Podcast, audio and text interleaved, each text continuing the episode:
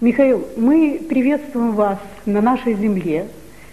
Вы уроженец города Харькова, и я знаю, что очень долго вас здесь не было. Сколько лет? Э, более 13 лет. Более 13 лет. Ну, мне хотелось бы знать э, повод, по которому вы сюда приехали. Э, я прошу прощения. В Харькове меня, меня уже... Я уехал из Харькова на Камчатку, улетел э, в 68 году. А просто в эмиграцию из Москвы я улетал в начале 80-х. Так что в Харькове, в общем-то, еще лет 12 лет, получается, да? И, может, 25 лет, получается, мне. А Сколько какой... же тогда мне? Э, какой повод был приезда в этот раз? Э, у меня, я работаю в Нью-Йорке, работаю в шоу-бизнесе. И выступаю, гастролирую. И, конечно же, как каждому бывшему жителю, мне хотелось поехать на гастроли или хотя бы в гости повидать э, друзей, родные улицы, посетить могилу отца. Э, Миша, мне хотелось бы, чтобы вы немножечко рассказали телезрителям о своей жизни, о своем жизненном пути, о том, как вы здесь в Харькове э, проводили молодость свою, и тогда чуть-чуть. Юность или отрочество? Юность. Молодость. Ну, рожден был, учился в школе, потом учился в институте.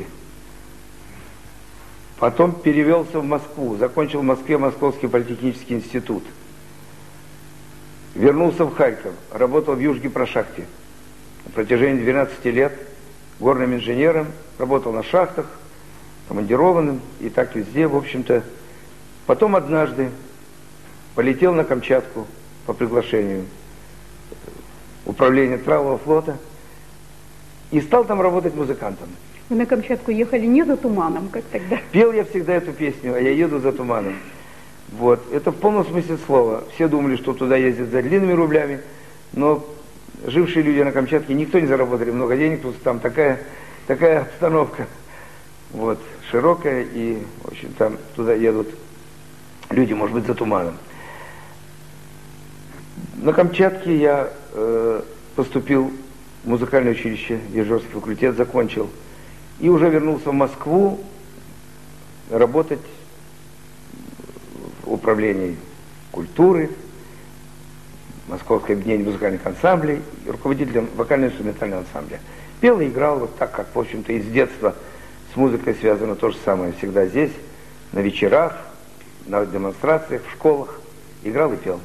Миша, ну вот 60-е э, годы, мне просто интересно, чем-то они э, памятны вам, вот как э, появились тогда, назывались стиляги, носили клетчатые брюки и джаз, вот это... Значит, люб, любое поклонение моды, конечно, моде, оно имеет, так сказать, крайности очень страшные во всем. Если брюки узкие, то очень узкие. Если... Я помню, были студенты, Харьков студенческий город, как, как вы знаете, как знаете, большое количество. Что-то пролетало, ездили в Лозовеньки, встречались, гуляли, пили пиво и вино, пели песни. Запомнилась мне вот песня в те годы «Харьков мой, опять тебе пою». Я ведь часто пою в Нью-Йорке для харьковчан. Здесь прожил я много жизнь, лет. Да, здесь прожил я жизнь свою, улицы, дома, дома знакомые, вас я схода узнаю, и в минуту ту прощальную вспоминаю я с тоской Харьков свой, струю зеркальную, сад на старенькой Сумской. Это песня, которую мы да. помним. Вот я это помню, и мы ее сегодня еще, я с удовольствием харьковчанам, живущим за рубежом, часто исполняю в Германии, в Австралии. Ну, э, тема иммиграции, которая, так сказать, появилась в нашей жизни. Э, ну, я хочу спросить, вот Белая армия спасалась э, там от Красной, многие спасались от ГУЛАГа. Как возникла иммиграция в вашей жизни? Моей лично? Как ни странно, в общем-то, я так э, жил легко, потому что и работал в интуристе московском, были интересные встречи, музыка, возможности, гости, связи. Это для Москвы прекрасно. Квартиры хорошие, и э, вполне оправдывалось и сказать, средства для проживания. Но однажды все стало с ног на голову. От первого брака моя единственная дочь Елена улетала за границу, в Америку.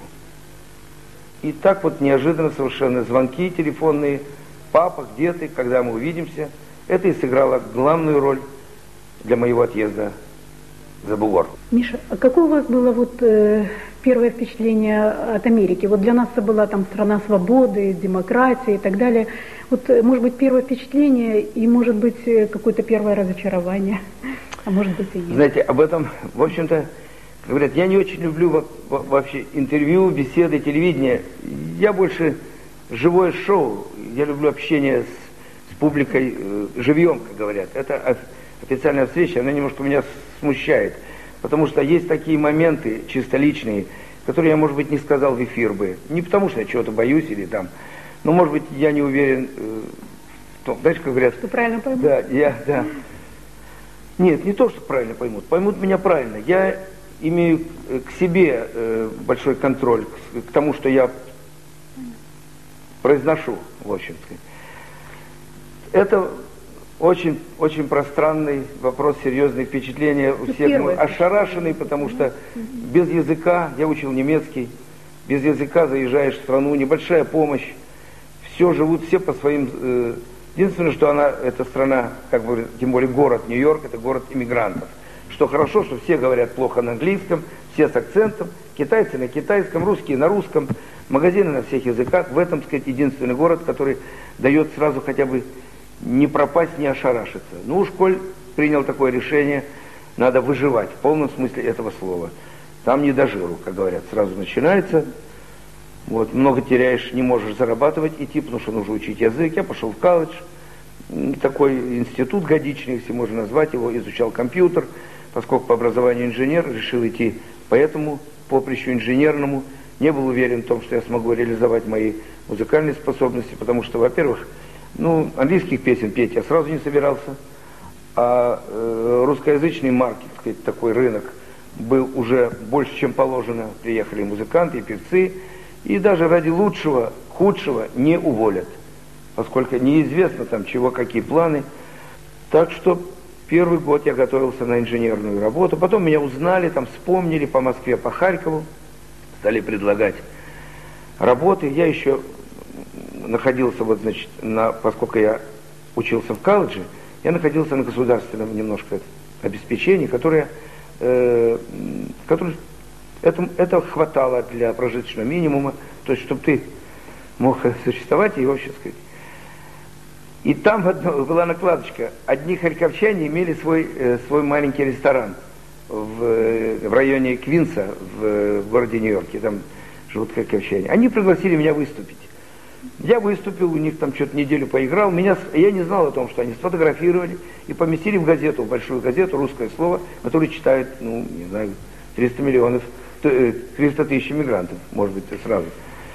И меня после этой фотографии уволили, с рабо- э, сняли с субсидии сразу же с помощи, потому что я уже как оплаченный человек считался, оплаканный получился, потому что там работа была нестабильная. Ну, что такие накладочки, все, что я вспоминаю из вот Америка. Миша, сегодня я знаю, что ваша популярность в Америке очень велика, и мне интересен ваш путь к успеху. Вот как э, вы создали свой имидж, как вы нашли, как вы поиск самого себя происходил, и как вы пришли к этому имиджу актера, я считаю, актера и певца.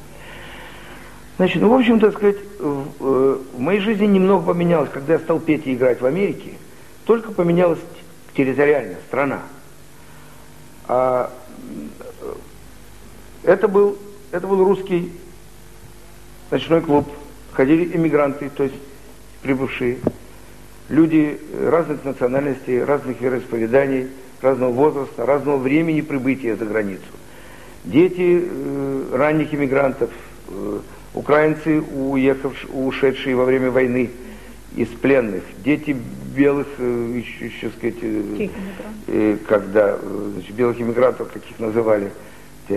Вот. И уже наша третья волна, в которой мы прибыли, сейчас уже четвертая, тех мы называли второй волной и первой волной, такое было разделение.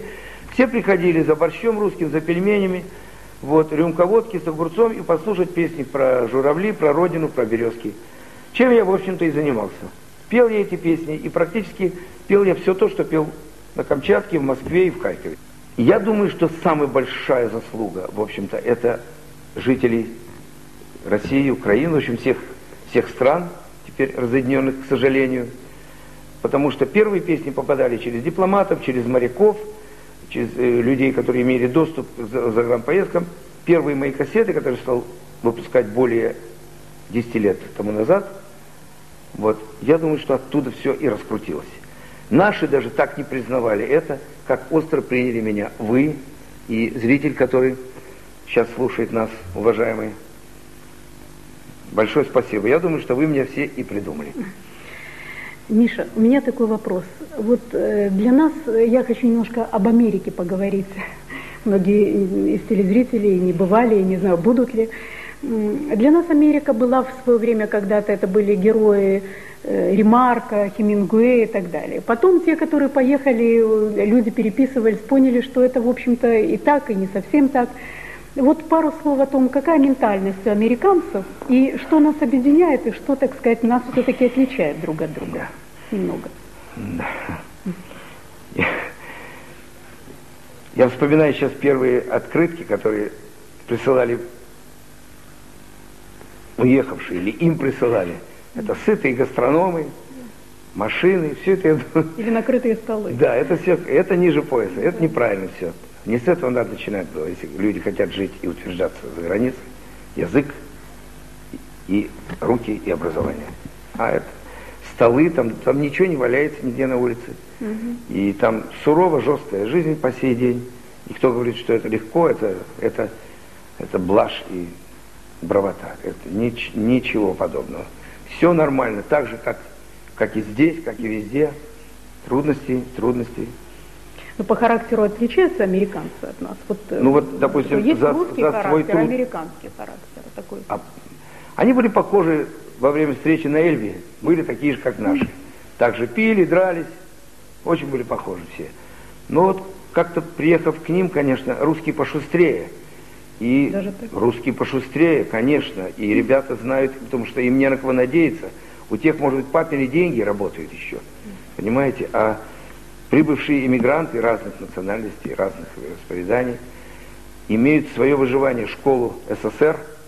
Это значит, быстренько, не раздумывая, осваивали новые профессии, осваивали язык, руки хорошие. Американец порой гвоздя забить не может. Привык, что можно вызвать, кого-то пригласить. Вот наши молодцы. Да, наши не родились ни на кого. Вот, так что и преуспевают, и очень сильно поднялись. Свои магазины, свои больницы, таксомоторные какие-то парки. Все везде, везде мелькают русские фамилии э, третьей волны. Именно третьей волны, самая успешная третья волна. Четвертая волна сейчас подъезжает с претензиями, конечно.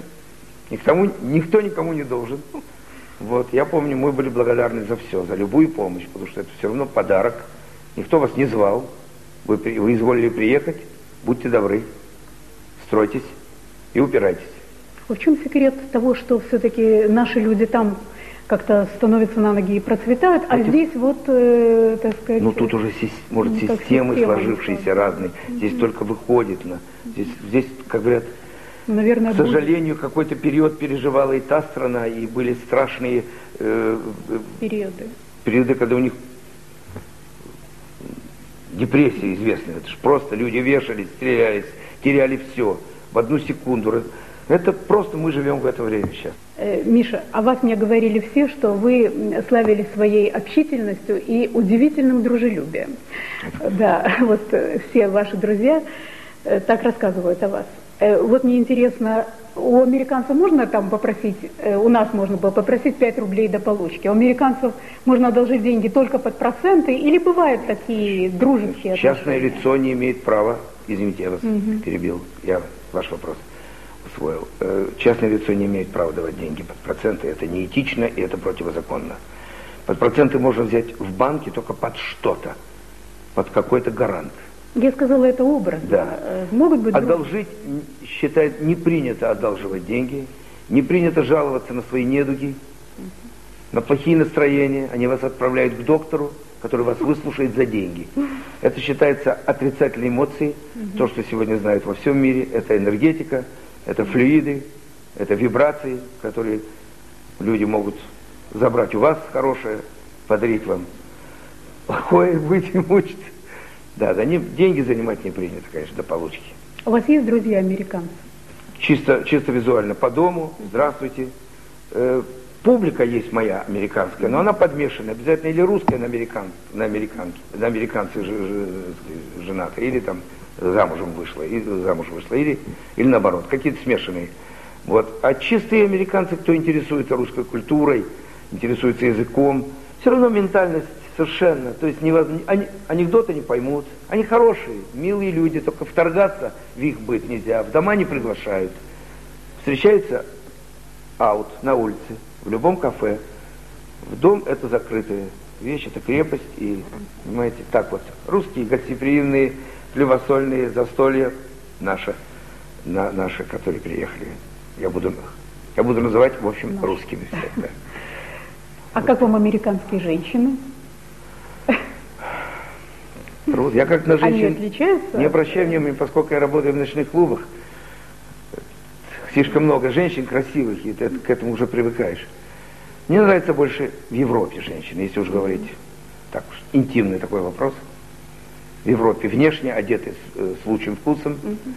И, ну, может быть, американцы утилитарные, э, в смысле, как-то они очень, да, все, ну, могут вот ходить в, в кроссовках и в норковой шубе за 20 тысяч долларов по центру города.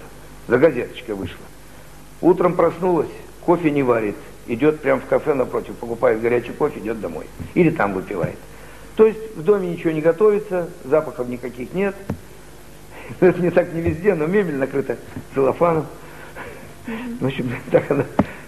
Ну, это так. Это, я думаю, что нетипично. Я общаюсь все время с русскоязычной аудиторией, я гастролирую в Австралии, жил и работал в Германии, во Франции, в Канаде, среди бывших русских, в смысле, среди старой волны, второй, третьей, среди современных людей. У меня мой круг, я, я не изменил себе, и об этом никогда не пожалею. Вы стали патриотом Америки?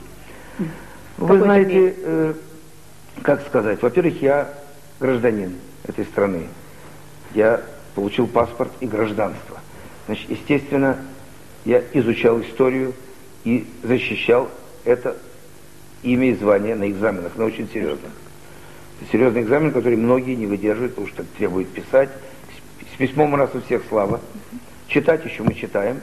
Ну, говорим легко, потому что просто автоматически уже время пришло. Тебе нужно говорить в больницах, в работе. Я летаю по всему миру, значит, кассы, самолеты, менеджеры, ни одного русского слова. В Австралию 25 часов полета я летел, ни одного русского слова, ни одного русского магазина в этом э, в самолете в этом. Только все поили водкой бесплатно, чтобы люди терпели. 25 часов полета это. через, э, через Гавайские острова, через Сан- Сан-Франциско. Э, да, там был вопрос, готовы ли вы служить в американской армии, если нужно будет защитить Отечество? Естественно, да. Потому что я гражданин этой страны, и сегодня, так сказать, интересы этой страны, это... Болеть я могу за команду «Динамо» или «Спартак». Да. Э, Миша, я знаю, я читала в прессе, в прессе э, израильской, и у нас слышала по телевидению, что вы были приглашены э, в Израиль и давали, наверное, там концерты, встречались с людьми. Да. Э, Мне интересно ваше впечатление э, о, о стране, о встречах с людьми, если можно. Большое коротко. впечатление. Я давно мечтал посетить эту страну. И, но каждый раз не находился менеджер серьезный, который мог бы провести эти гастроли. Я даже уже на то сказал, говорю, если уж там непонятная история с деньгами, страна всегда в, в- в экономических трудностях, в военном положении постоянно. Но если уж так, я говорю, коль я уже беременен этой поездкой, то я готов поехать, если только по-честному все будет, я готов петь бесплатно. Чтобы я знал, что эти деньги поп- попали, допустим, в школы, детям, сиротам. Вот так. Ну, сказали, Миша, это трудно, трудно проконтролировать, как и везде, с гуманитарной помощью. Э, везде сложно. Да, да, значит, не, не обольщайся, лучше поедь, и, значит, это. Я все никак не собирался поехать, вернее, не получалось. И вот был такой случай. Я не задерживаю аудиторию. Ну, я думаю, да. что это интересно. Да. Был такой случай. Мне позвонили из советского посольства, из Вашингтона, и позвонили потом из Израиля на русском языке и спросили, э, не возражаю ли я выступать в составе советской группы артистов в Израиле. Там есть, э, там тогда заезжала в Израиль, были нарушены раньше отношения дипломатические, а потом они налаживались. И вот, видимо, в этот момент под вот эту, как говорят, под эту причину серьезную приезжала консульская группа, приезжала в Израиль из э, Советского Союза. И вот были такие совместные гастроли, меня из Америки пригласили как бывшего, и приехали очень уважаемые почетные артисты, с которыми я имел честь выступать, и мы очень дружны и по сей день. Я рад. Это был Иосиф Давидович Кобзон, это был Саша Розенбаум, и это был Винокур Володя. Всех нас пригласили с женами. Мы устроили очень серьезно э, в отель э, со всем сервисом и предложили выступить в нескольких местах, где я и выступал. Самый крупный концерт был, тысяча человек было. Я представлял Сашу, Саша представлял Кобзона, Кобзон представлял Винокура, и так мы по кругу пели. Я со своей программой, они со своей программой. Было очень тепло. Что помогает выжить? Вот за что нужно держаться? Какие внутренние ресурсы должны нам помочь всем выжить? Выжить, Даже? просто в мире выжить. Ну вот выжить, да. Сложно Почему? сейчас, э, нестабильно. У некоторых прямо почва уходит из-под ног. Э, есть иммиграция, есть э, семьи, которые разбиты. Ну, много всего. Есть Э, независимость Украины, и люди хотят, чтобы она была независимой и процветающей. Но не все получается еще. Элочка, вот да. что может помочь? Элочка, вопрос очень серьезный. Серьезный, Я конечно. Но... Не имею никакого права, даже иметь право отвечать на такие вопросы, ибо мне такая Давать честь удостоена, да, это и вообще. Нет, ну что-то Там у вам. меня спрашивают, когда приезжают там ребята, ломаются, я вижу просто, что главным является это семья, вера, не подламывать друг друга, не ослаблять, не оставаться одному, быть, быть в звене, за руки держаться, иметь духовный мир, не ориентироваться на золото и на еду, видеть главное, минимальное, главное, духом. Значит, в здоровом теле здоровый дух. Ну, вы сказали самые главные говорю, слова, какие только можно да, сказать. Вот там. Почему-то ко мне обращаются Так я не случайно вопросом. задала этот вопрос именно потому что, вам. Да, потому, потому что, что через... вы прошли через это. Это тоже очень важно. Ко мне приходят люди, судя по моим песням, опять же, как спрашивали всегда у Высоцкого, не воевал ли он, не сидел ли он в тюрьме. Я пою песни, видимо, я так пою их честно, надо полагать, что верит в то, что я в этой ситуации сам был, или это... Я пою песни ретро, и они поются просто от первого лица, но это не значит, что это было все со мной. Но люди приходят, молодые люди, и вот говорят, ушла жена, хочу, или хочу повеситься, или хочу ее застрелить. Миша, что ты советуешь? Я говорю, а что, третьего варианта нет, что ли? Я говорю, ну давай тогда садись, наливай. Мы уже решили. Это всегда можно успеть. Оружие у тебя есть или тебе дать свое табельное? Кстати, что рискованно. Да. И вот так с ним потихонечку моя задача его спасти от смерти. Это было несколько случаев. Раз он верит мне, раз он пришел ко мне, я не доктор. Понимаете, я не святое лицо, но коль он пришел ко мне, на мне уже лежит эта ответственность. Я даю ему мой телефон, прошу звонить мне каждый час. Звоню ему, контролирую. С ним, может быть, даже застолье. И как каким-то образом объясняю, что Женщина имеет право уйти, это ее право полное. Не останавливай, иначе не вернется, если будешь останавливать. Вот. Вернется, любишь, прими, не любишь, забудь. То есть есть каноны, по которым я прожил просто из опыта. Это не из книг, ни из чего. Не Но случилось себе. так, что эти каноны остаются, и они во всем мире и ко всем людям при, при, приемлемы. При, да, приемлемы. Но это очень тема пространная, о ней можно говорить и говорить. Миша, Э, спасибо огромное. Я думаю, что вы доставили радость большую всем телезрителям и тем, кто увидит вас в концерте, сумеет вас услышать. И вдруг кто кто-то из наших телезрителей, наших земляков окажется в Нью-Йорке, где вас можно найти на сегодня? Нью-Йорке я сейчас, я сейчас выступаю в ночном клубе Арбат, очень легко запомнить, на Брайтон-Бич-Эвеню. Это все на одной улице, где мы все когда-то пели. Успенская, Шуфутинский, Токарев, Гулько и Так что если кто-то будет... Львовская Марина, тоже наша землячка. Да. Э, Арбат с понедельника по четверг. Милости прошу. в Нью-Йорк. Да, ну, конечно, так сказать, не имею права приглашать так серьезно, но будете. У нас очень много бывает групп с Украины, очень много с России, с Сибири, там, с Ухта, Нижневартовск. Нефтяники, богатые люди, конечно, приезжают.